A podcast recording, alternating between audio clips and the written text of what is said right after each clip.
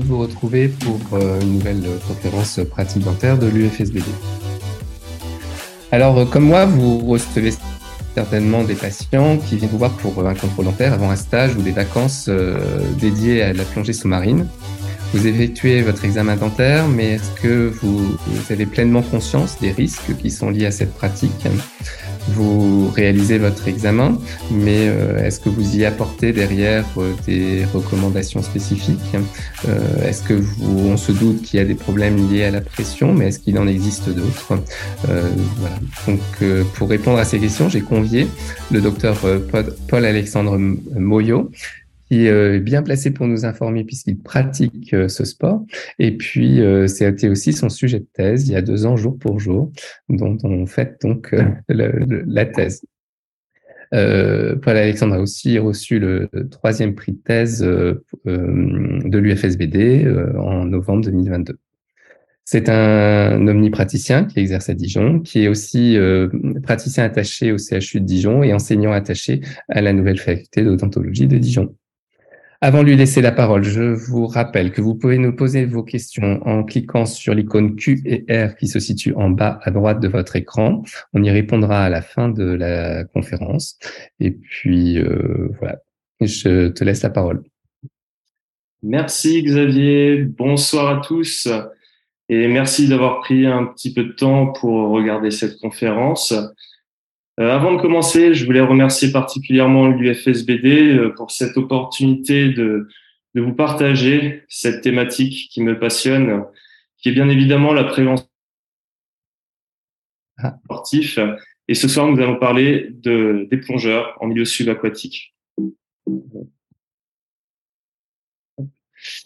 Donc, euh, pour introduire le sujet, je vous propose une petite rétrospective historique afin de comprendre les raisons pour lesquelles nous en sommes arrivés là. Alors, il faut savoir que la, plongée subaquatique a, a, toujours passionné les hommes, et ce depuis l'Antiquité. On avait déjà l'apparition des premiers plongeurs apnéistes durant la période antique grecque et romaine, notamment à des fins alimentaires, commerciales ou militaires. Il y a eu une petite période de battement pour donner lieu ensuite à, des avancées technologiques plus importantes, avec par exemple la cloche de plongée, qui permettait à ses occupants de rester durant des durées un petit peu plus longues de quelques dizaines de minutes, à des profondeurs allant de euh, 5 à 10 mètres. Les réelles avancées technologiques sont apparues à partir du 18e siècle avec le scaphandre lourd, dont je pense que tout le monde a déjà vu euh, des esquisses. Et enfin, en 1943, avec euh, la création du scaphandre autonome par le très médiatisé Jacques-Yves Cousteau, euh, dispositif qui est encore d'actualité aujourd'hui. Alors, dans les grandes lignes, la plongée en France, en termes de chiffres, c'est un petit peu moins de 400 000 plongeurs réguliers, ce qui représente un petit peu euh, la population de pratiquants le licenciés au judo et on compte à peu près 160 000 licenciés. Et donc, euh, cette euh, pratique est principalement encadrée par la Fédération française d'études et des sports sous-marins, FFE2SM, qui permet justement d'apporter un cadre administratif et juridique à cette activité. En France, nous avons beaucoup de perspectives en termes de plongée car nous présentons et avons la chance d'avoir un territoire de pratique très vaste euh, avec euh, notamment la mer Méditerranée mais également les trois principaux océans du globe. Bien évidemment, chaque pratiquant qui doit faire une plongée doit présenter un certificat de non-contre-indication à la pratique.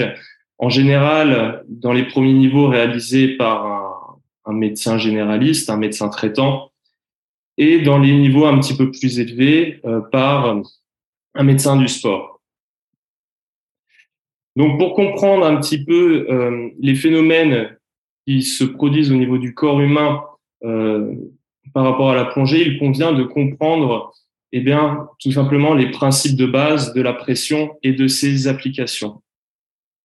Alors, la pression, pour faire quelques petits rappels en arrière, eh bien, il s'agit tout simplement d'une force appliquée euh, sur une surface. Et donc, les unités mesurées sont euh, notamment le pascal, le bar ou l'atmosphère.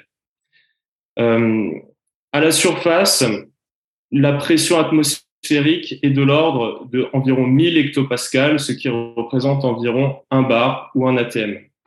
Lorsque nous sommes en immersion sous l'eau, il faut savoir que la colonne d'eau qui se situe au-dessus du plongeur représente une pression supplémentaire qu'il faut additionner à la pression atmosphérique. C'est ce que l'on appelle la pression hydrostatique. Et donc cette pression hydrostatique, elle varie de 1 bar supplémentaire tous les 10 mètres de profondeur. Et donc ça, c'est important à savoir car la pression qui sera euh, imposée sur le plongeur ne sera pas la même en fonction de la profondeur dans laquelle il va évoluer.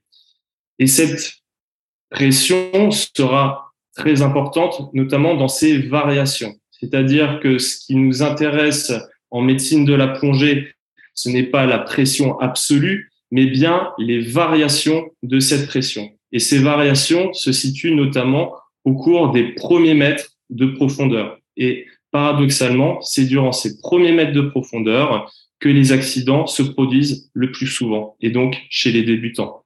Par exemple, lorsque l'on évolue de la surface à 10 mètres de profondeur, nous passons de 1 bar jusqu'à 2 bars, ce qui correspond à une multiplication par 2 de la pression.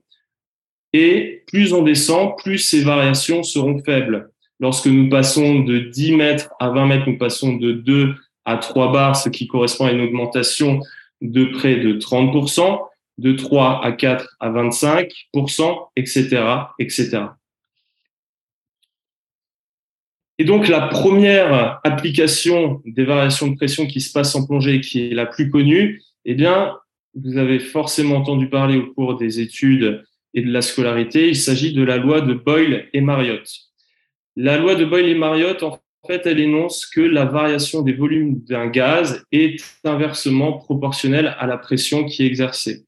Tout simplement, en fait, lorsque nous sommes en phase de descente, les gaz vont subir des forces de pression qui vont induire une compression de ces gaz, comme vous pouvez voir sur le schéma à droite. Lors de la remontée, nous aurons le phénomène inverse. La pression va diminuer et donc du coup les volumes vont s'expandre et se dilater. C'est en image un petit peu l'image de la bulle que vous faites sous l'eau et qui gonfle en remontant vers la surface. Et donc cette loi de Boyle et Marriott, elle est importante à maîtriser car eh bien c'est la principale cause de ce que l'on appelle les barotraumatismes, c'est-à-dire ce qui va causer des risques au niveau tissulaire, au niveau principalement des cavités aériques du corps. La deuxième loi qui est importante en plongée également, c'est la loi de Henry. La loi de Henry correspond au phénomène de, de dilution d'un gaz dans un liquide en fonction des variations de pression. Et donc là, nous sommes dans une situation où lorsque nous augmentons la pression, les gaz vont plus facilement se dissoudre dans un liquide et au contraire, lorsque la pression va diminuer, eh ben, ce gaz qui est dissous dans le liquide va finir par s'échapper sous forme de bulle. En plongée, ça se caractérise comment? Eh bien, tout simplement, en descente, la pression va augmenter et donc du coup, les gaz qui sont libres dans la circulation sanguine vont venir se dissoudre dans le sang et au contraire, lors des phases de remontée, la pression va diminuer et les gaz qui sont initialement eh bien, dissous dans la circulation sanguine vont finir par s'échapper sous forme de bulles. Et ça, cela donne lieu à des risques vasculaires majeurs, ce que l'on appelle tout simplement les accidents de décompression. La loi de Henry, en fait, tout simplement pour imaginer, euh, pour imaginer la chose, c'est un petit peu ce qui se passe dans une bouteille euh, d'eau gazeuse ou de champagne. L'air sous pression est dissous dans le liquide et lorsque vous ouvrez euh, le bouchon de la bouteille de champagne, eh bien les bulles vont finir par sortir tout simplement parce que la pression a subitement diminué. Et donc nous en venons aux principaux aléas, les principales conséquences de ces phénomènes, qui sont euh, eh ben, tout d'abord les traumatismes dentaires qui surviennent en plongée. Ces traumatismes dentaires, ils sont principalement représentés par ce que l'on appelle les barotraumatismes. Les barotraumatismes, il s'agit tout simplement en fait de traumatismes qui sont liés aux variations de la pression.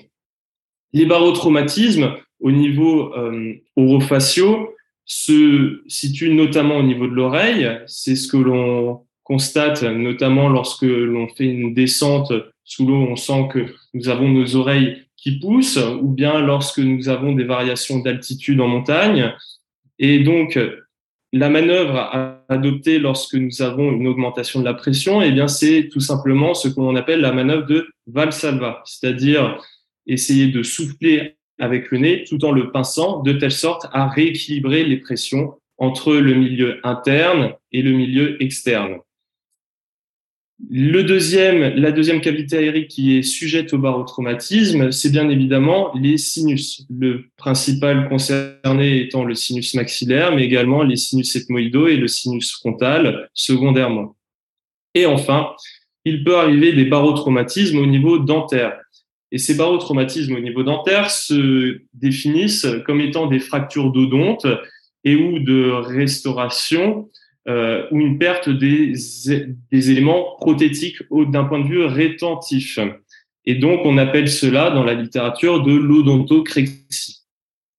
Et donc, ces barotraumatismes dentaires, ils surviennent par l'existence de facteurs prédisposants qui peuvent être pathologiques, comme étant une carie dentaire, puisqu'une carie dentaire, c'est ni plus ni moins qu'une cavité aérique qui se forme au niveau de la dent, ou non pathologique, c'est-à-dire par exemple une bulle qui apparaît de manière fortuite euh, au sein d'une restauration ou dans un ciment de scellement.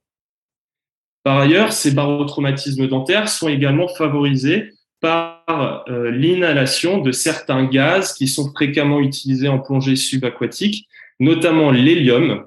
Et cet hélium présente la particularité physique d'avoir une viscosité extrêmement faible qui euh, lui donne un potentiel de pénétration très importante au niveau de ces cavités aériques d'un point de vue dentaire. Pour illustrer un petit peu ces barotraumatismes dentaires, et par rapport euh, au principe énoncé de la loi de Boyle et Marriott évoqué précédemment, eh bien, en phase de remontée, car c'est ce qui arrive le plus souvent, eh bien, ce qui se passe, c'est sur le schéma de droite que vous pouvez voir, eh bien, les gaz vont venir se dilater. Nous allons avoir un phénomène d'augmentation des volumes au sein de la carie dentaire jusqu'au moment où nous avons une rupture de la tolérance des tissus dentaires donnant lieu ainsi à une explosion euh, de euh, l'organe dentaire.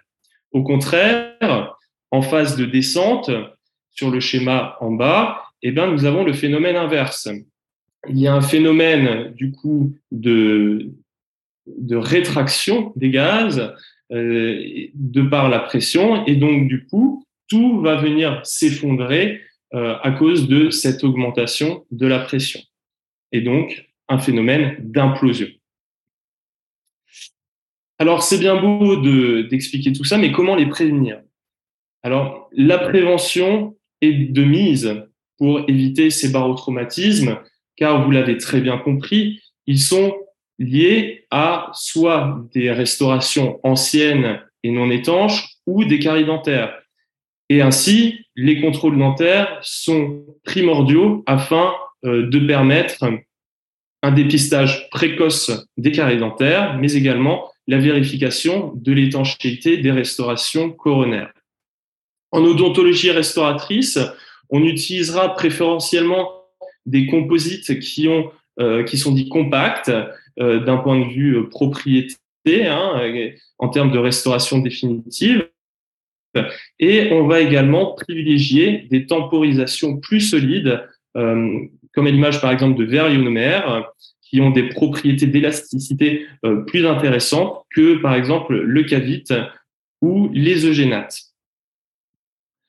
En endodontie, on privilégiera bien évidemment des obturations canalaires compactes et les recommandations euh, privilégient notamment euh, les obturations euh, réalisées à chaud qui permettent d'éviter d'avoir eh ben, des espaces aériques au niveau canalaire.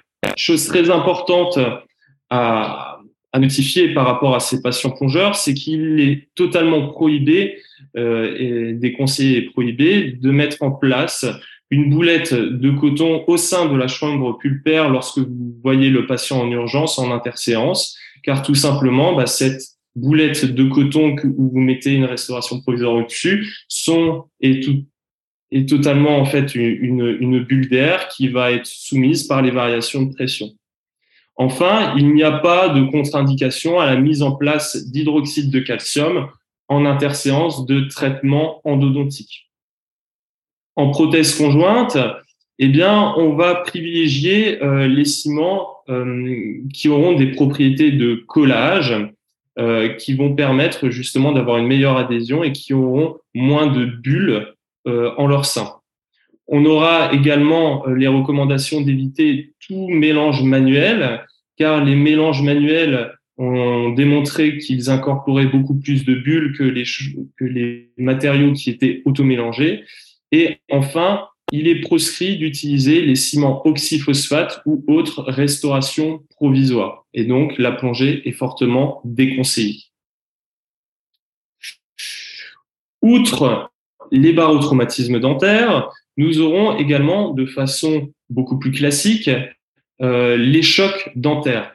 Alors ces chocs peuvent être le lieu euh, d'impact direct, comme notamment euh, la chute d'une embarcation qui est instable du fait des vagues, ou bien également ce qui arrive de façon euh, assez fréquente, mine de rien, c'est euh, l'impact direct de, l'échelle lors de la remontée sur le bateau. Enfin, on aura des impacts qui seront dits indirects et qui se feront par l'intermédiaire du détendeur du pratiquant.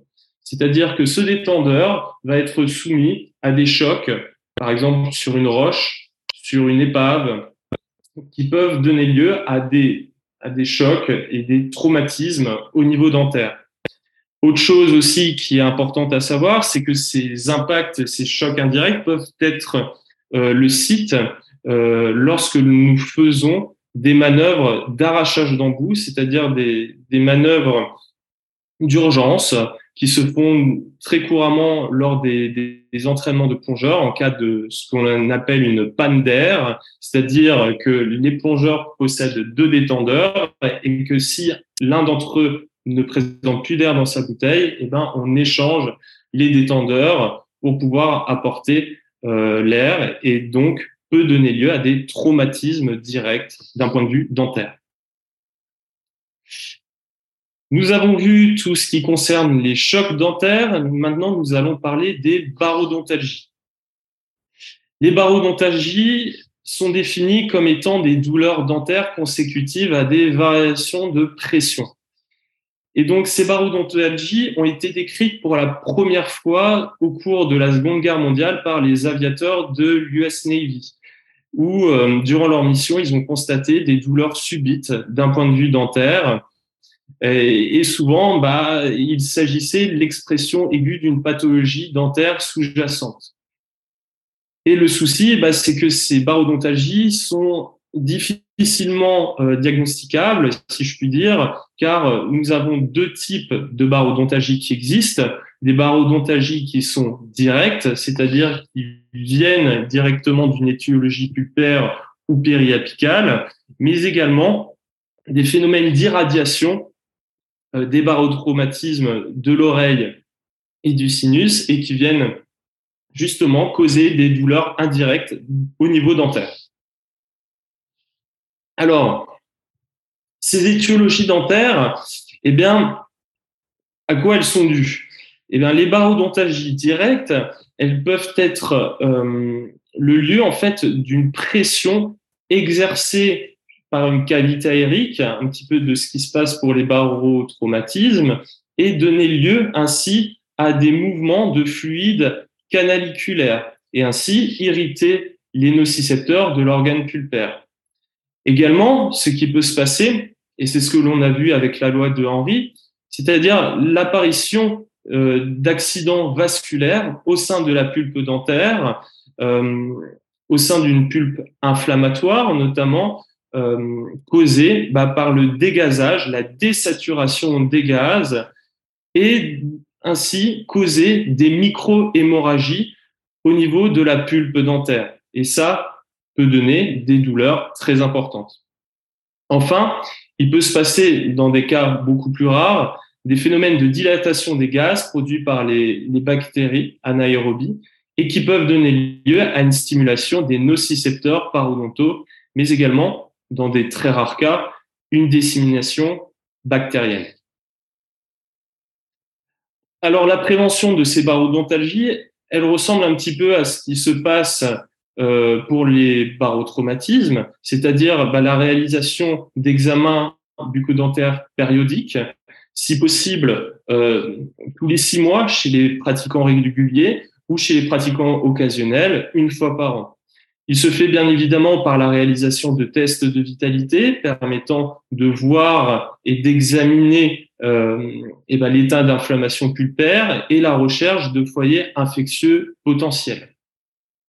En odontologie conservatrice, l'utilisation de substituts dentinaires est particulièrement intéressant, comme évoqué précédemment, de par leur, euh, leur euh, très intéressante d'élasticité qui permettent en fait tout simplement de créer une, sorte de matelas euh, en cas de variation de pression et de contraintes mécaniques. Également, tout naturellement, il convient de refaire euh, toute obturation défectueuse ou, présentant euh, des défauts d'étanchéité, même en l'absence de reprise carieuse. Enfin, il est fortement déconseillé de réaliser de la plongée euh, dans les 24 à 72 heures après tout soin dentaire conservateur. En endodontie, il faut savoir que les coiffages pulpaires sont totalement prohibés, car, comme évoqué précédemment, les barodontalgies sont étroitement liées à un état d'inflammation pulpaire, et donc les coiffages pulpaires peuvent augmenter significativement l'état inflammatoire de la pulpe et causer des douleurs très importantes chez nos patients plongeurs. Il est fortement également déconseillé de plonger lorsque le traitement canalaire n'est pas terminé. Nous avons évoqué que l'hydroxyde de calcium en interséance était toléré, mais il est quand même déconseillé aux pratiquants de réaliser le traitement endodontique, euh, de, plonger euh, en interséance endodontique. Bien évidemment, il convient de réaliser des restaurations provisoires bien étanches et en chirurgie orale, pas d'exposition durant euh, une à deux semaines suivant une, une, avulsion dentaire et tout acte impliquant le sinus euh, donne lieu à une interdiction de plongée d'au moins deux semaines. Le degré de tolérance en implantologie est de 5 à 8 semaines de restriction. Enfin, la troisième grande problématique que nous retrouvons euh, chez les plongeurs et qui est souvent méconnue, que ce soit par eux ou par les professionnels de santé, ce sont toutes les pathologies liées à euh, l'embout buccal.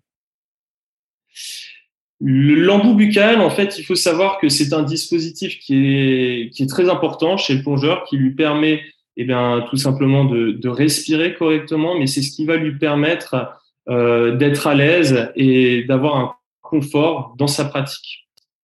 Si cet embout n'est pas adapté chez le plongeur, eh bien, nous avons très souvent l'apparition de, SADAM, c'est-à-dire de syndrome algo dysfonctionnel de l'appareil manducateur, chez des patients qui sont a priori sains. Et c'est ça toute la particularité de ces pathologies, c'est-à-dire que pour tout ce qui est barotraumatisme et barodontalgie, nous étions déjà sur des, des terrains euh, prédisposants où nous avions des pathologies préexistantes.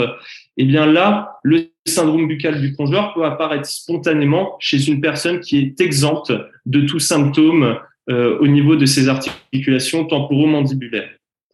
Et donc, ce syndrome buccal, il est consécutif, en fait, tout simplement à une position protrusive non physiologique de la mandibule, comme vous pouvez le voir sur le schéma de droite, qui va mettre le patient tout simplement en prognathie mandibulaire et par le manque de calage postérieur au niveau du dispositif. C'est-à-dire que en règle générale, les embouts intrabucaux euh, permettent un calage uniquement au niveau des prémolaires.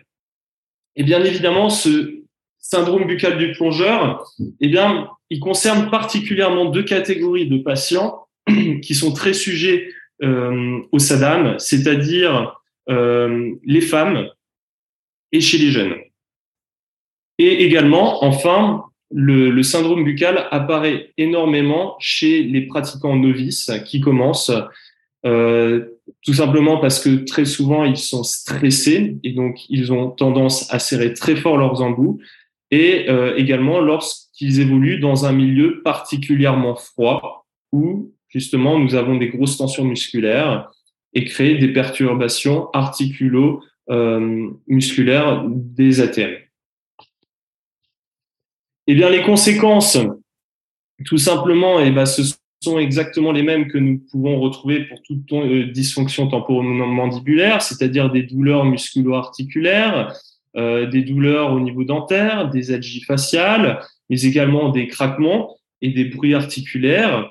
Et ce que l'on a tendance également à, à ne pas savoir, c'est que ces dysfonctions temporomandibulaires chez les plongeurs peuvent donner lieu à un blocage de la trompe de Stache. La trompe de stage, c'est quelque chose de très important d'un point de vue anatomique, notamment pour l'équilibration des pressions au niveau de l'oreille, car c'est par cet organe, si je puis dire, que nous pourrons euh, réaliser l'équilibration des pressions par la manœuvre de Valsalva, comme évoqué précédemment. Et donc, bah, vous comprendrez très bien que si cette trompe de Stache venait à être bouchée, on ne peut pas réaliser de manœuvre d'équilibration des pressions et donc une prédisposition très importante à, subir un barotraumatisme de l'oreille moyenne. Chose également qu'on a tendance à oublier au niveau des embouts intrabucaux, c'est qu'ils peuvent également donner lieu à des microtraumatismes, euh, notamment au niveau dentaire et au niveau des restaurations, on aura également un, tout un phénomène de micro-traumatisme au niveau parodontal, c'est-à-dire que nous aurons euh, une agression forcée des dents hein, et qui peut donner lieu, à, dans de rares cas, à, des, à des, risques de nécrose, des, des, traumatismes au niveau du parodonte. On aura également au niveau des tissus mous des phénomènes de frottement, car ces embouts, lorsqu'ils ne sont pas adaptés, ne sont pas euh, ne, ne, correspondent pas tout simplement à l'environnement anatomique du patient au niveau des freins, des brides. Et également, il a été démontré que la pression excessive de ces embouts pouvait compromettre euh, l'ostéo-intégration d'implants qui venaient d'être posés. Et donc, les, ces phénomènes qui sont liés aux embouts, eh ben, ils peuvent être palliés tout simplement par ce que l'on appelle l'embout personnalisé. Il faut savoir qu'il existe plusieurs, embouts pour nos patients plongeurs. Tout d'abord, le premier qui est l'embout du commerce que vous trouvez euh, partout à des prix euh, très euh, attractifs qu'il ne faut surtout pas conseiller aux patients car ils sont extrêmement iatrogènes d'un point de vue bucco-dentaire. Mais il conviendrait de, de conseiller plutôt les deux autres catégories qui correspondent aux embouts semi-personnalisés et les embouts personnalisés. Les, embouts semi-personnalisés sont en vente dans les enseignes de commerce sportif. Euh, et en fait, il s'agit tout simplement, un peu comme pour les protections dentomaxillaires chez les boxeurs, euh, de dispositifs thermoformables où vous avez l'embout que vous venez plonger euh, dans de l'eau bouillante et ensuite vous venez mordre chez vous pour qu'il ait la forme des dents. L'idéal est tout simplement et évidemment euh, l'embout personnalisé qui est réalisé bah, chez un chirurgien dentiste ou un stomatologue car il permet une conception sur mesure du dispositif. Et vous avez toute la liste eh ben, des, avantages qu'il présente. Une meilleure isolation thermique, c'est-à-dire une isolation thermique au niveau des muqueuses, qui permettent de moins serrer euh, lorsque l'on évolue au froid, on est bien évidemment euh, dans des situations où on est adapté aux tissus mous, aux freins, aux brides, mais également aux édentations, car ces dispositifs sont indispensables chez les patients qui sont porteurs de prothèses amovibles, tout simplement parce que ils sont prohibés. Un plongeur qui a des prothèses amovibles ne doit pas plonger avec ses prothèses amovibles, mais également ceux, les jeunes plongeurs, et maintenant moins jeunes euh, chez les adultes, qui portent des dispositifs orthodontiques type multibag. Et donc, euh, ces, ces embouts sur mesure permettent une position physiologique de l'ATM avec une position qui se rapproche un petit peu plus de l'occlusion en intercuspidie maximale, un respect de l'anatomie occlusale et donc qui réduit les forces musculaires qui sont appliquées euh, au niveau des muscles manducateurs.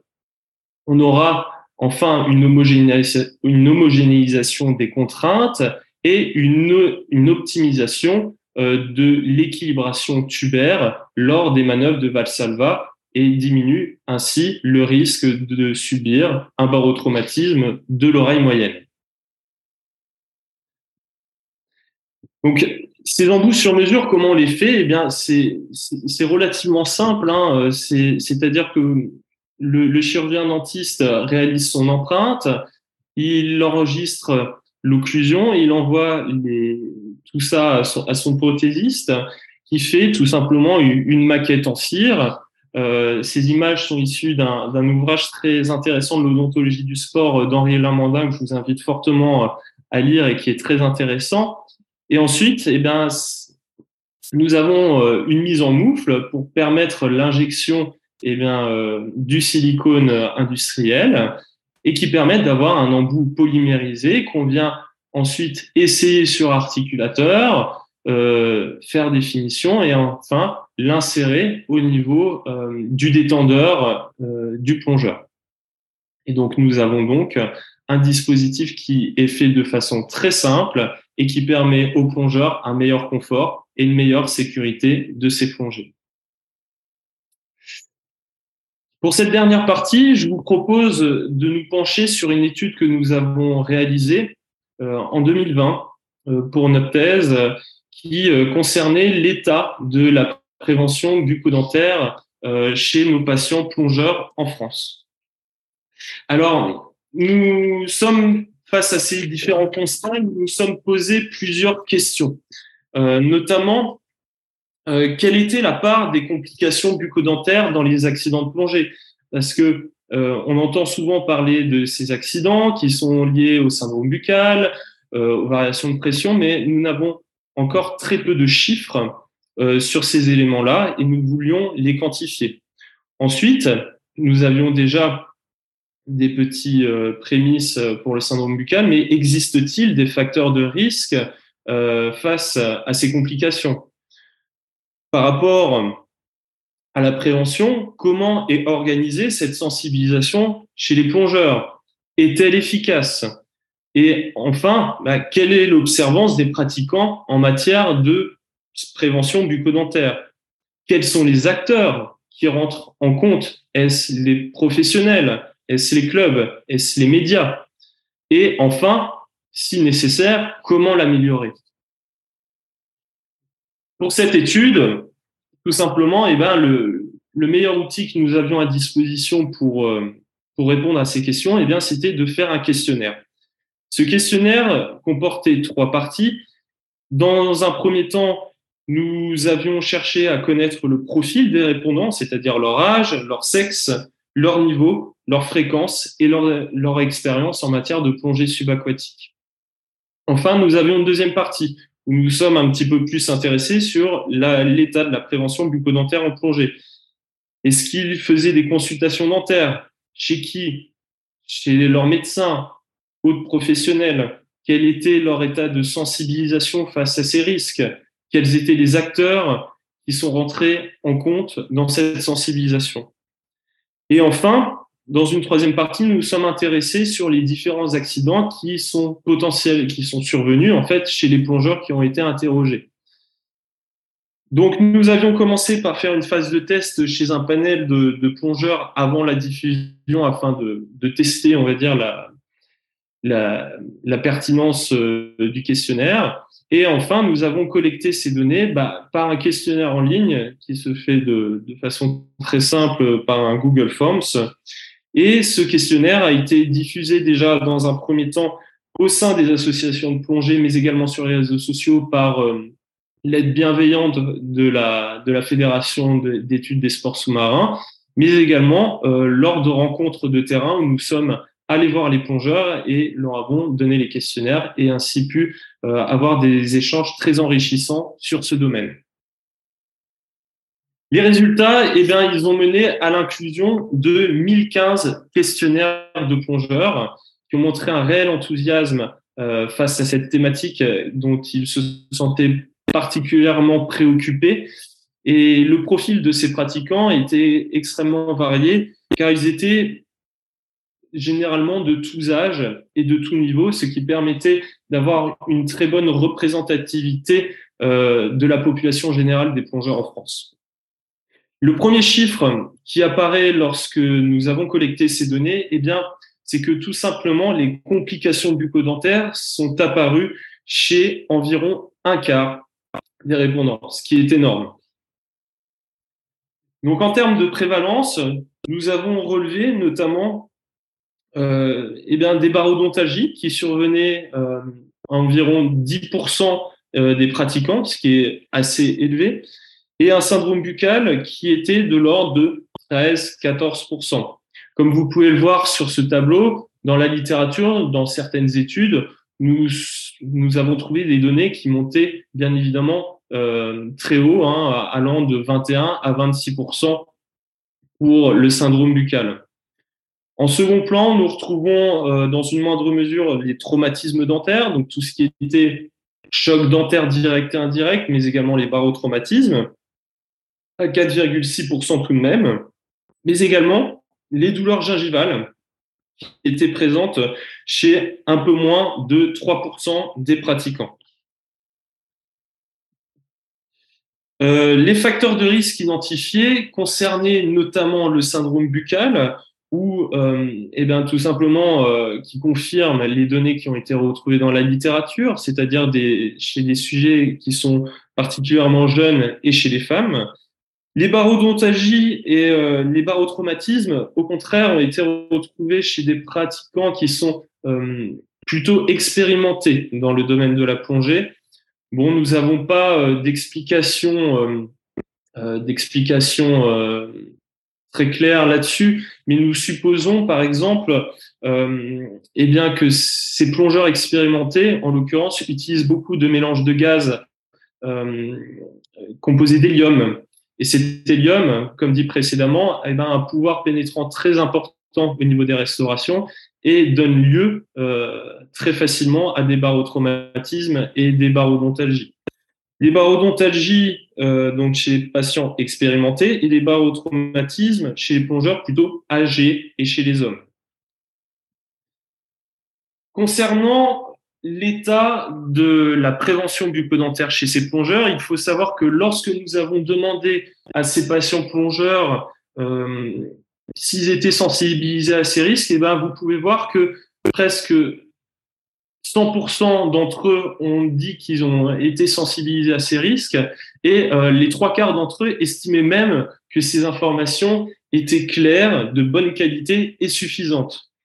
Euh, mais néanmoins, nous constatons un, un, un, certain contraste puisque près de 50% des plongeurs de premier niveau n'ont jamais été informés de ces risques. Et, euh, et comme dit euh, au début de cette présentation, eh bien, les premiers plongeurs exposés à ces accidents de plongée, c'est lors des premiers mètres, et donc ce sont les plongeurs de premier niveau. Lorsque nous demandons aux patients euh, d'où est venue euh, l'origine de, de, cette prévention, et eh bien, vous pouvez voir sur le graphique en bas bah, que les premières lignes d'information concernent euh, principalement euh, les formateurs de plongée qui, qui, qui ont un, rôle très important dans, dans, cette sensibilisation initiale. Et puis viennent en second plan la documentation et le bouche à oreille entre les plongeurs. Et enfin, bah, en queue de peloton, nous retrouvons le chirurgien dentiste euh, à 11,6% de la sensibilisation, ce qui est quand même assez peu. Alors ensuite, euh, concernant les consultations bucco-dentaires, nous avons demandé aux plongeurs s'ils allaient voir régulièrement, euh, du moins annuellement, leur dentiste dans le cadre de leur plongée. Eh bien, ils sont moins de 1 sur 2 euh, aller voir leur dentiste pour faire des contrôles dans le cadre de leur plongée, ce qui est évidemment très peu. Et euh, 65% des plongeurs dont le chirurgien dentiste euh, connaissait la pratique n'étaient euh, même pas sensibilisés par le praticien, ce qui montre qu'il y a une certaine lacune dans la dans la communication et, les connaissances euh, des praticiens dans ce domaine-là.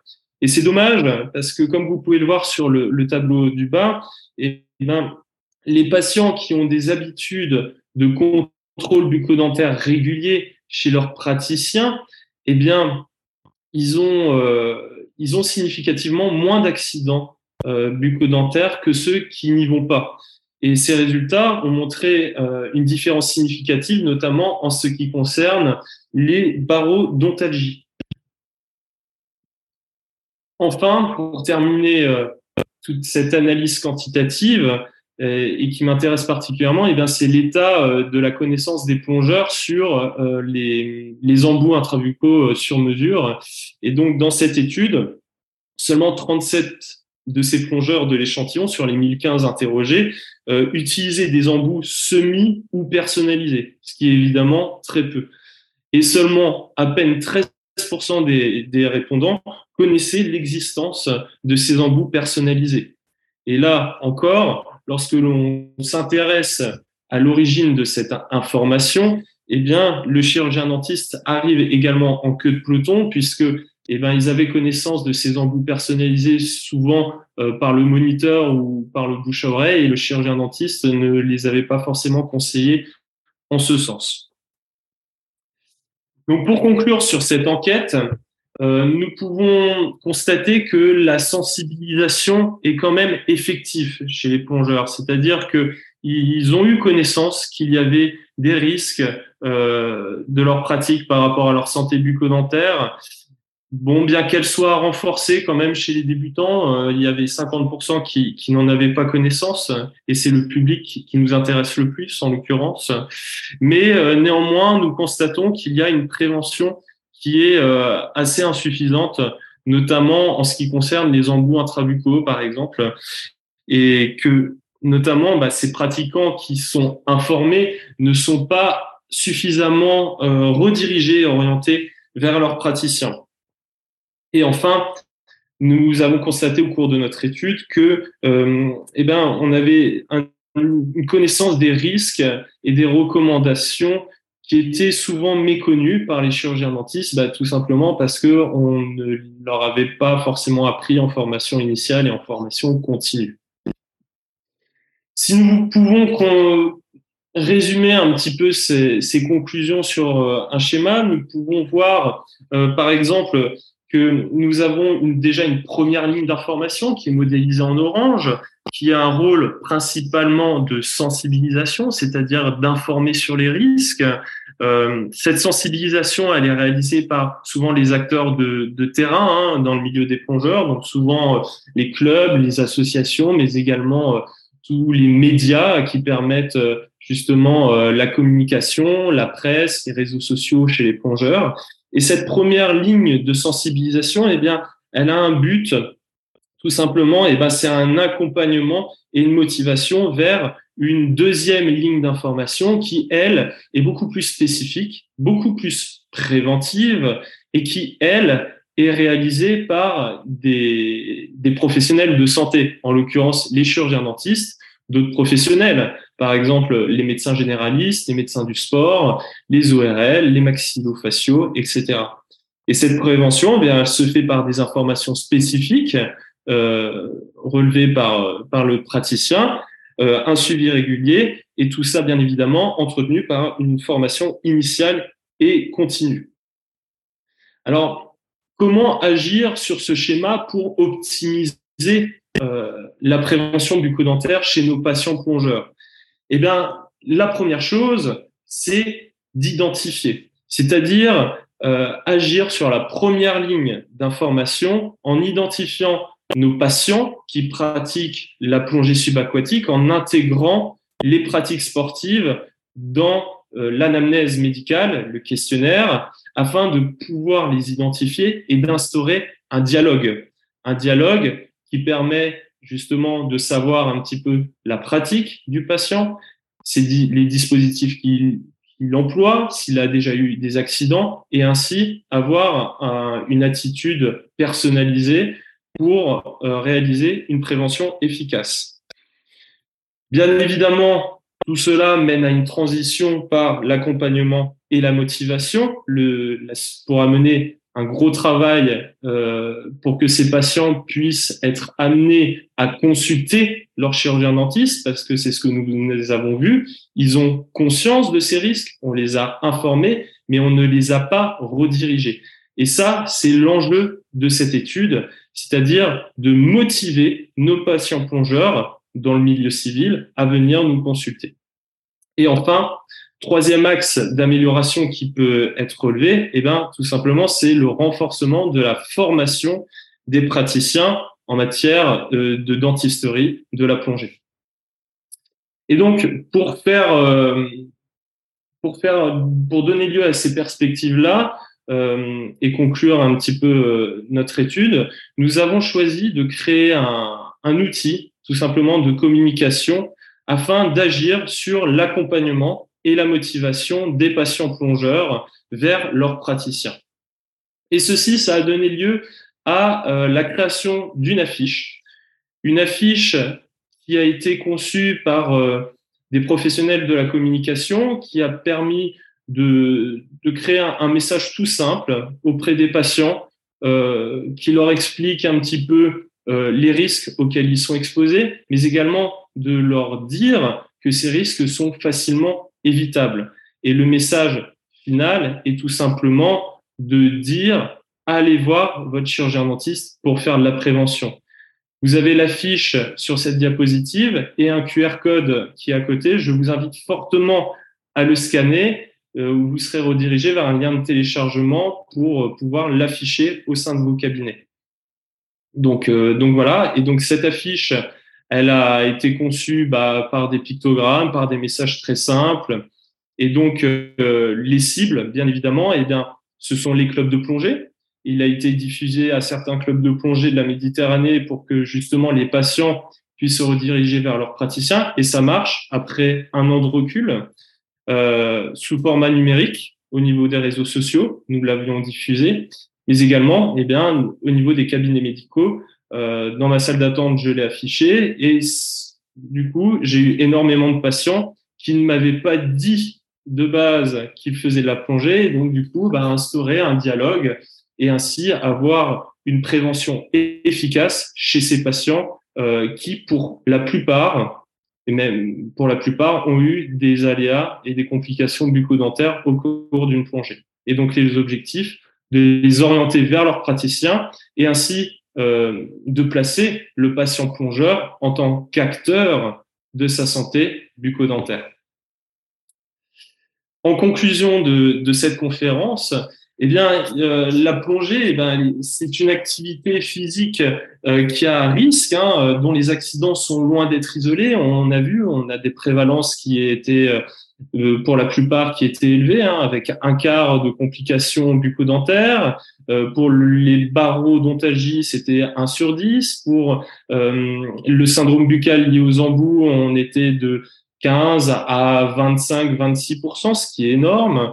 Et donc, par rapport à ces risques, la, communauté est bien sensibilisée, hein, notamment au, cours des formations de plongée par les, par les centres et les associations. Mais voilà, on a un manque euh, d'information et d'accompagnement euh, dans la transition entre vers cette deuxième ligne d'information vers les professionnels de la santé bucco-dentaire.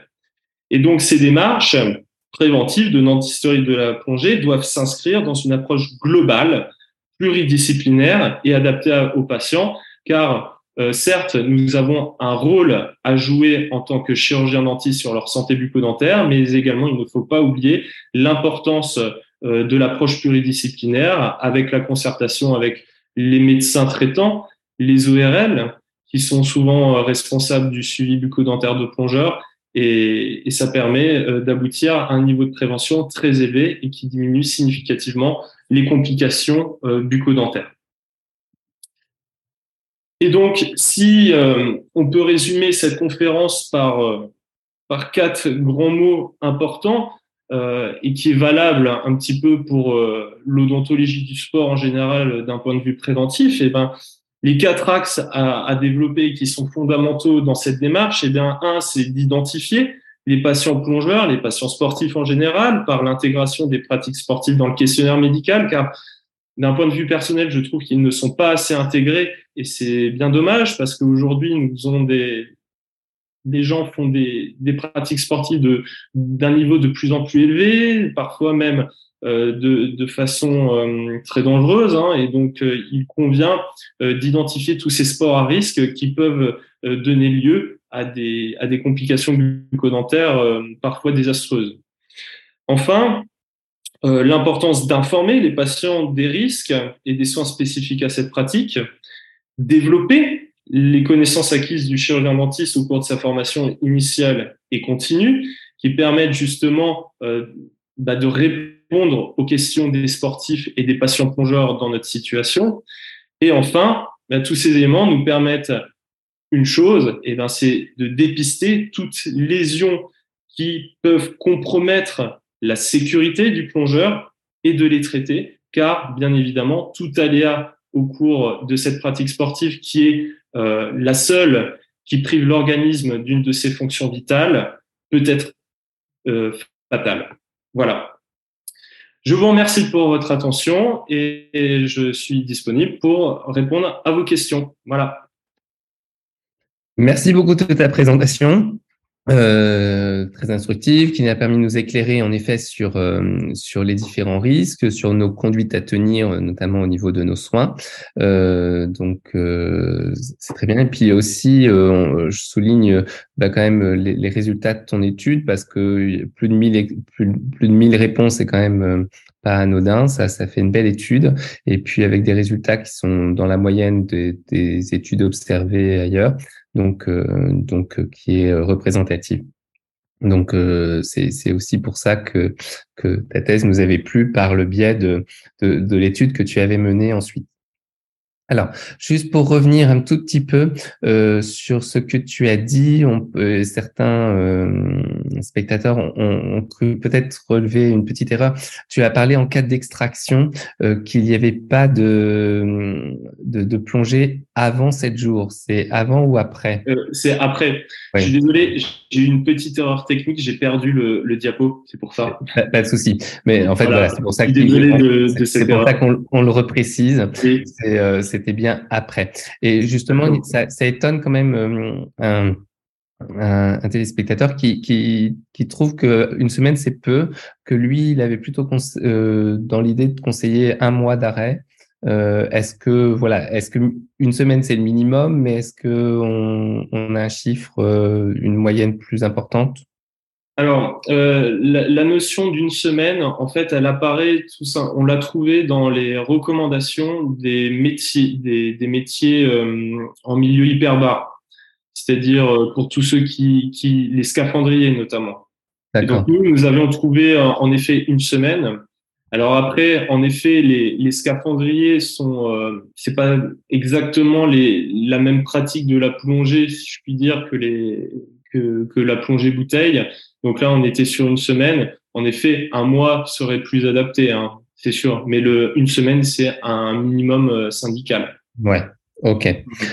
Euh, il y a une question sur euh, les, les, les, soins odontologiques où en fait on, euh, la personne pensait qu'il fallait éviter de faire des, des, des, des cavités en contre-dépouille. Est-ce que ça, c'est encore d'actualité ou est-ce que justement ça peut être comblé par les différents euh, euh, matériaux d'obturation que l'on a qui vont épouser un petit peu plus euh? Alors oui, ça c'était c'était le cas avant. Et maintenant, bah, avec l'apparition du collage et, des forces d'adhésion qui sont maintenant enfin, qui sont impressionnantes hein, maintenant, euh, y a, on n'a plus du tout ces, ces contraintes euh, liées à la, à la mécanique et, et, au design de, de la cavité. Hein. Donc, euh, que vous mettiez en dépouille ou en contre-dépouille, il n'y a pas d'impact significatif, du moins à l'heure d'aujourd'hui, sur, sur la pratique de la plongée. Mais par contre, pensez à, à, à, utiliser des matériaux de restauration qui vont euh, voilà. plus s'étendre. En, en, odontologie conservatrice, ce qui convient de faire, l'importance est cruciale, c'est le, le, choix du matériau. C'est-à-dire, euh, bah, c'est ce que j'avais dit, euh, euh, des, des, matériaux qui présentent un, un niveau de, de, compaction qui sont, qui sont assez élevés. C'est notamment le cas des, des composites assez, assez chargés, assez compacts et euh, pour euh, tout ce qui est euh, stratification euh, amélaire et l'utilisation privilégiée, ça c'est très important, de substituts dentinaires. Donc par exemple de la biodentine, des varionomères qui possèdent vraiment des, des modules d'élasticité qui sont très intéressantes lorsqu'ils sont soumis à des, à des contraintes mécaniques. Mm. Concernant les embouts, euh, alors il y a une personne qui demande est-ce que euh, il y a des noms d'entreprises qui se spécialisent là-dedans ou est-ce qu'on passe par forcément notre prothésiste? Encore faut-il qu'il soit euh, au courant? Oui. Alors pour les embouts semi-personnalisés, donc ceux qui sont thermoformables, bien chauffés, ça c'est des choses qui sont assez démocratisées maintenant et, euh, et qu'il faut inviter les patients à acheter parce que maintenant, euh, ce n'est plus très onéreux. Alors, il y a, si je peux donner le nom de marque, des, des marques spécialisées dans la plongée, comme par exemple, vous avez Aqualung, vous avez Mares, euh, vous avez Scuba Pro aussi. Mais après, euh, vous avez des, des enseignes, on va dire, plus, euh, plus populaires comme Decathlon, par mmh. exemple, euh, Decathlon, même Intersport, il me semble qu'ils vendent, ils commencent à vendre des, des dispositifs comme ça, euh, semi-personnalisés. Alors après, euh, le mieux, c'est en effet le, le dispositif personnalisé fait sur mesure. Et là, il faut obligatoirement passer par le prothésiste. Je ne connais pas à ce jour d'entreprise un petit peu comme comme les gouttières contre l'apnée du sommeil, par exemple, où on envoie une entreprise qui, qui nous renvoie euh, l'embout. Donc moi, c'est mon prothésiste qui le fait. Euh, je lui avais parlé de ça, il s'est formé tout seul. Bon, visiblement, c'est pas très compliqué, c'est à la portée euh, de tout prothésiste. Encore faut-il qu'il soit motivé de le faire et, et que ça l'intéresse. Mmh, bien sûr. Euh, donc, euh, une autre question sur les embouts. En fait, lorsqu'on doit refaire une obturation, est-ce que on, on, se sert du, de l'embout pour faire une sorte de moule par rapport à l'obturation, ou est-ce qu'il faut mieux euh, réaliser un autre, un nouvel embout? Bah, l'idéal c'est de refaire un nouvel embout. Bien sûr. Voilà, et, et c'est là l'intérêt, on va dire, des des embouts semi-personnalisés parce que un embout personnalisé, ce n'est pas en termes de coût pour le patient, on n'est pas du tout sur les, sur les mêmes échelles. Donc, chez des patients chez qui on a des soins à faire, où on va dire on a une instabilité euh, sur du moyen long terme, euh, sur les restaurations, les choses comme ça, vaut mieux plutôt investir dans des embouts semi personnalisés euh, qui soient facilement remplaçables. De toute façon, euh, pour un plongeur régulier, en général, ils changent leurs embouts tous les deux trois ans grand maximum. Hein. D'accord. Lorsqu'on a un, édentement, euh, euh, un faible édentement, il manque une dent ou deux, euh, cet embout, du coup, est-ce qu'il doit suivre, il doit hum, se placer dans, dans l'édentement ou est-ce qu'il touche juste les faces occlusales Il se place dans l'édentement. En fait, il vient combler l'édentement. Exactement. Voilà, il vient prendre, vient prendre l'assise sur la crête édentée. Ouais, justement, c'est bien parce que ça va permettre euh, bah, à l'embout de gagner de la rétention. Mmh. C'est-à-dire qu'il y ait moins de force occlusale à développer pour le maintenir en bouche. Et, euh, et ça permet du coup un, un meilleur confort euh, pour, pour le patient plongeur. Mmh. Euh, pour revenir sur les soins, il y a une question, pourquoi faut-il attendre après un soin? Eh bien, tout simplement parce qu'un soin, je m'étais posé la même question quand je faisais ma thèse et j'avais posé la question euh, euh, un, un, praticien qui, qui faisait ça euh, dans le domaine militaire. Eh bien, parce que quand vous faites un soin dentaire, lorsque vous êtes euh, un petit peu dans la dentine, il peut se passer des, des réactions un petit peu inflammatoires au niveau pulpaire, des petites réactions inflammatoires suite à un soin.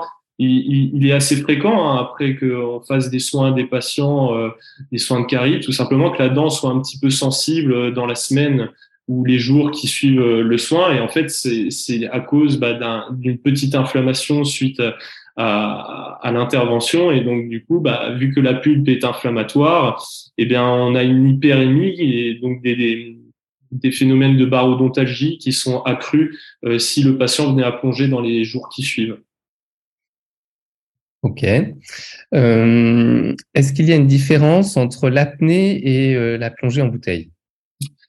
Alors ça, c'est le même problème qui est très intéressante. Qui est très intéressante pourquoi? Parce que euh, l'apnée, c'est c'est la discipline qui est en train de d'exploser en France, d'exploser parce qu'on a nos champions euh, nationaux. Donc voilà, donc elle est considérée un petit peu comme une pratique extrême de la plongée. Hein. Euh, donc bien évidemment, on n'aura pas de, de, soucis qui sont liés euh, aux embouts parce qu'ils n'en ont pas. Mais par contre, attention, bah, ce qui se passe, c'est que en effet, les phénomènes liés aux variations de pression, elles seront beaucoup plus importantes parce qu'un plongeur en bouteille, eh ben, on a des phénomènes de, de palier, on descend pas tête basse d'un coup, on y va tout doucement, tranquillement, alors qu'un plongeur en apnée, eh ben, son but, bah, c'est de descendre le plus loin possible et le plus vite possible. Et donc, les variations de pression, elles sont énormes, elles se font euh, de façon très brutale. Et comme euh, évoqué, eh bien, nous, ce qui nous intéresse, pas forcément les valeurs absolues de la pression, mais bien leurs variations. Et vu qu'on a des variations brutales, eh ben, les risques sont bien évidemment accrus. D'accord. Euh, est-ce que euh, tu, disais dans, l'étude, tu avais remarqué que la plupart euh, avaient quand même été prévenus par les, les, formateurs de plongée. Est-ce que justement, quand on s'inscrit une première fois pour faire un baptême, le, les, les, plongistes, enfin les formateurs, posent une sorte de questionnaire médical comme nous on peut faire au cabinet, et notamment, est-ce que ils ont des problèmes dentaires Est-ce que ça fait partie de leur questionnaire? Euh, tu veux dire que si s'ils donnent un questionnaire ou si on ouais, peut en fait, tu, tu, disais que dans, dans, dans, dans ta thèse, euh, tu avais remarqué que la plupart des gens avaient quand même été euh, euh informés des risques euh, par le biais de, du, du formateur en plongée. Et donc, je m'interrogeais à savoir si, quand tu t'inscris pour faire un baptême de plongée, est-ce que on te pose des questions? Est-ce qu'on te une sorte de petit questionnaire médical, comme nous on peut faire au cabinet dentaire. Euh, et notamment, est-ce qu'on te pose la question, est-ce que vous avez des problèmes, euh, des problèmes dentaires? Non. Alors non, pas du tout. Euh, faut savoir, enfin après, euh, pour connaître beaucoup de moniteurs de plongée, je vais pas dire que ça ne, ça ne les intéresse pas, mais pour eux, tant qu'ils ont, on va dire, un, un certificat médical de non contre-indication, c'est que tout va bien. Et donc, eux, ils s'occupent beaucoup plus de, de, la partie technique. Et en effet, ce serait très intéressant à développer ça.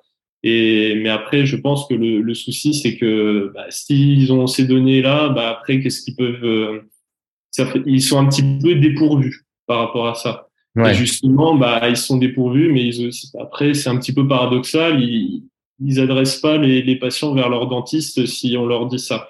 Après, voilà, euh, très sincèrement, euh, je pense qu'il y a pas mal d'auditeurs qui doivent être plongeurs, euh, plongeurs réguliers ou qui doivent avoir des niveaux. Euh, les risques glucodentaires euh, dans la formation de plongée, du moins dans la formation théorique, ils sont extrêmement sommaires. Hein, C'est-à-dire, euh, dans, dans, le, moi, je, je me souviendrai toujours, j'avais un manuel, un manuel théorique, et puis les, les, histoires, les complications dentaires, c'était deux lignes, mmh. quelque chose comme ça. Donc ouais. voilà. Est-ce que, euh, donc on a parlé de l'apnée, mais est-ce que c'est aussi le même processus chez les alpinistes? Oui, tout à fait. Parce que euh, bah, nous, on a vu euh, ce qui se passait euh, quand on descendait, bah, il se passe exactement la même chose bah, quand on remonte. Euh, ce qui se passe chez les alpinistes, bah, c'est exactement la même chose hein, et, et, ça arrive de temps en temps. Alors dans une moindre mesure. Pourquoi? Parce que, eh bien, tout simplement, les variations de pression sont beaucoup moins importantes parce que euh, eh ben, quand l'eau a une masse volumique qui est beaucoup plus élevée, et donc du coup, bah, la colonne d'eau exerce beaucoup plus de pression qu'une colonne d'air. Donc, euh, si vous voulez, euh, quand, on change d'altitude, on a moins de variations de pression, mais en effet, ça arrive. Et c'est exactement ce qui se passe bah, dans, dans le milieu de l'aviation. On a pas mal de barodontalgie euh, parce que justement, on a exactement le même phénomène de variation d'altitude et de variation de, de, pression, tout simplement. C'est lié à la, à la physique. Voilà. Ok. Euh, il y a une personne qui demande est-ce que tu peux nous, nous redire le nom du livre sur la fabrication des embouts de plongée anatomique sous-marine et le nom de l'auteur? C'est euh, le livre, c'est tout simplement, ça s'appelle Odontologie du sport. Et l'auteur, c'est euh, Henri Lamandin, L-A-M-E-N-D-I-N. C'est un ouvrage qui date un petit peu, mais qui est tout à fait euh, encore d'actualité et qui explique non seulement bah, les problèmes du dentaire en plongée, mais, tous les problèmes qui sont liés euh, à une pratique sportive. Et c'est un petit bouquin qui doit faire euh, à peine 100 pages et qui résume euh, très bien toutes les toutes les conduites à tenir les sportives. Voilà. Ok. En ce qui concerne les contre-indications pour les bacs d'orthodontie, comment fait-on pour les jeunes qui vont faire des plongées de temps de leur voyage à l'étranger, par exemple? Alors, je pense que je me suis mal exprimé. Il n'y a pas de contre-indication pour les ports de multipag. Euh, c'est juste qu'en fait, il faut euh, porter un dispositif sur mesure. Voilà. C'est vivement conseillé, du moins. Très bien. Ok. Euh, alors, je te dis. En club, pour, je lis hein, la question, en club pour les baptêmes, les détenteurs étant rincés par trempage dans un bac avec du produit à l'époque, il y a une vingtaine d'années, je me demandais déjà si c'était suffisant pour assurer une bonne désinfection. Les protocoles ont-ils changé depuis la Covid? On a encore plus conscience de cette nécessité de ne pas échanger les germes. Les clubs en ont-ils conscience? Y a-t-il une autre solution? Alors oui, ça c'est une question qui est évidemment d'actualité qu'on avait évoqué lors de la thèse, c'est-à-dire euh, que bah, dans un contexte de pandémie mondiale où euh, on a euh, des virus qui se transmettent par voie aérienne ou voie buccale, bah, en effet, c'est vivement conseillé d'utiliser des, des, dispositifs qui sont à soi. Alors bien évidemment, chez des pratiquants occasionnels, ils n'ont pas d'autre choix que de louer leur matériel. Ils le désinfectent. Alors les protocoles sont, restent inchangés. Hein. Ça reste du désinfectant. Ils trempent ça dans, des solutions, on va dire, euh, classiques, ça, qui marche plutôt bien. Alors, il y a très peu de, il y a, très peu de prévalence hein, de transmission de, de germes euh, par le biais des embouts. Peut-être, je pense qu'il y a un biais parce qu'on ne s'y est peut-être pas trop attardé. J'avais vu juste une étude qui parlait de ça et c'était sur euh, la transmission euh, d'autres virus, mais c'était pas euh, lié au Covid. Mais c'est également très intéressant à relever. Et, et c'est une des raisons également à encourager les pratiquants à avoir leur propre, leur propre dispositif intrabucal, même si les, les, les, clubs de plongée mettent tous les moyens nécessaires pour éviter toute contamination. Ils le font très bien. Okay. Euh, l'embout personnalisé au niveau des arcades, euh, ok pour le prothésisme, mais pour la connexion avec le détendeur, ça s'achète à part. Le prothésiste fait comment entre les deux silicones pour fixer l'ensemble? Alors, euh, en fait, tout simplement, je peux revenir en arrière? Oui, oui, il n'y a pas de... La diapositive. Eh bien, hop. Eh bien, tout simplement, en fait, le, je pense, si, j'ai bien compris la question, c'est comment connecter la partie euh, transparente avec euh, le détendeur. C'est eh ben, ça. En fait, eh ben, c'est très simple. Il y a juste euh, une petite goupille qui tient tout ça. Quand vous achetez le détendeur, il y a le, il y a l'embout standardisé qui est fixé à l'aide d'une goupille. On la dégoupille. Et en fait, c'est élastique, il y a juste à tirer et puis on l'enlève. Et, et, donc du coup, bah, le prothésiste, on peut prendre également l'empreinte bah, de cette partie-là euh, qui est, on va dire, euh, si je peux dire, la, la partie mâle. Et, et, donc du coup, pour former euh, bah, l'orifice qui va permettre bah, à l'embout de, de venir se, se, mettre. Et puis après, on remet une autre pille et puis c'est fixé. Et ça tient très bien. Parfait. Et dernière question, y a-t-il euh, des accidents aussi avec les caissons hyperbares Alors, dans le milieu médical, les caissons hyperbares, euh, non. Non. Pourquoi? Parce qu'en en fait, euh, tout simplement, on maîtrise très bien la, la, pression qui est à l'intérieur. Et, justement, les médecins qui, mettent ces patients dans, dans les caissons, eh ben, ils, font en sorte de faire une variation très douce de la pression.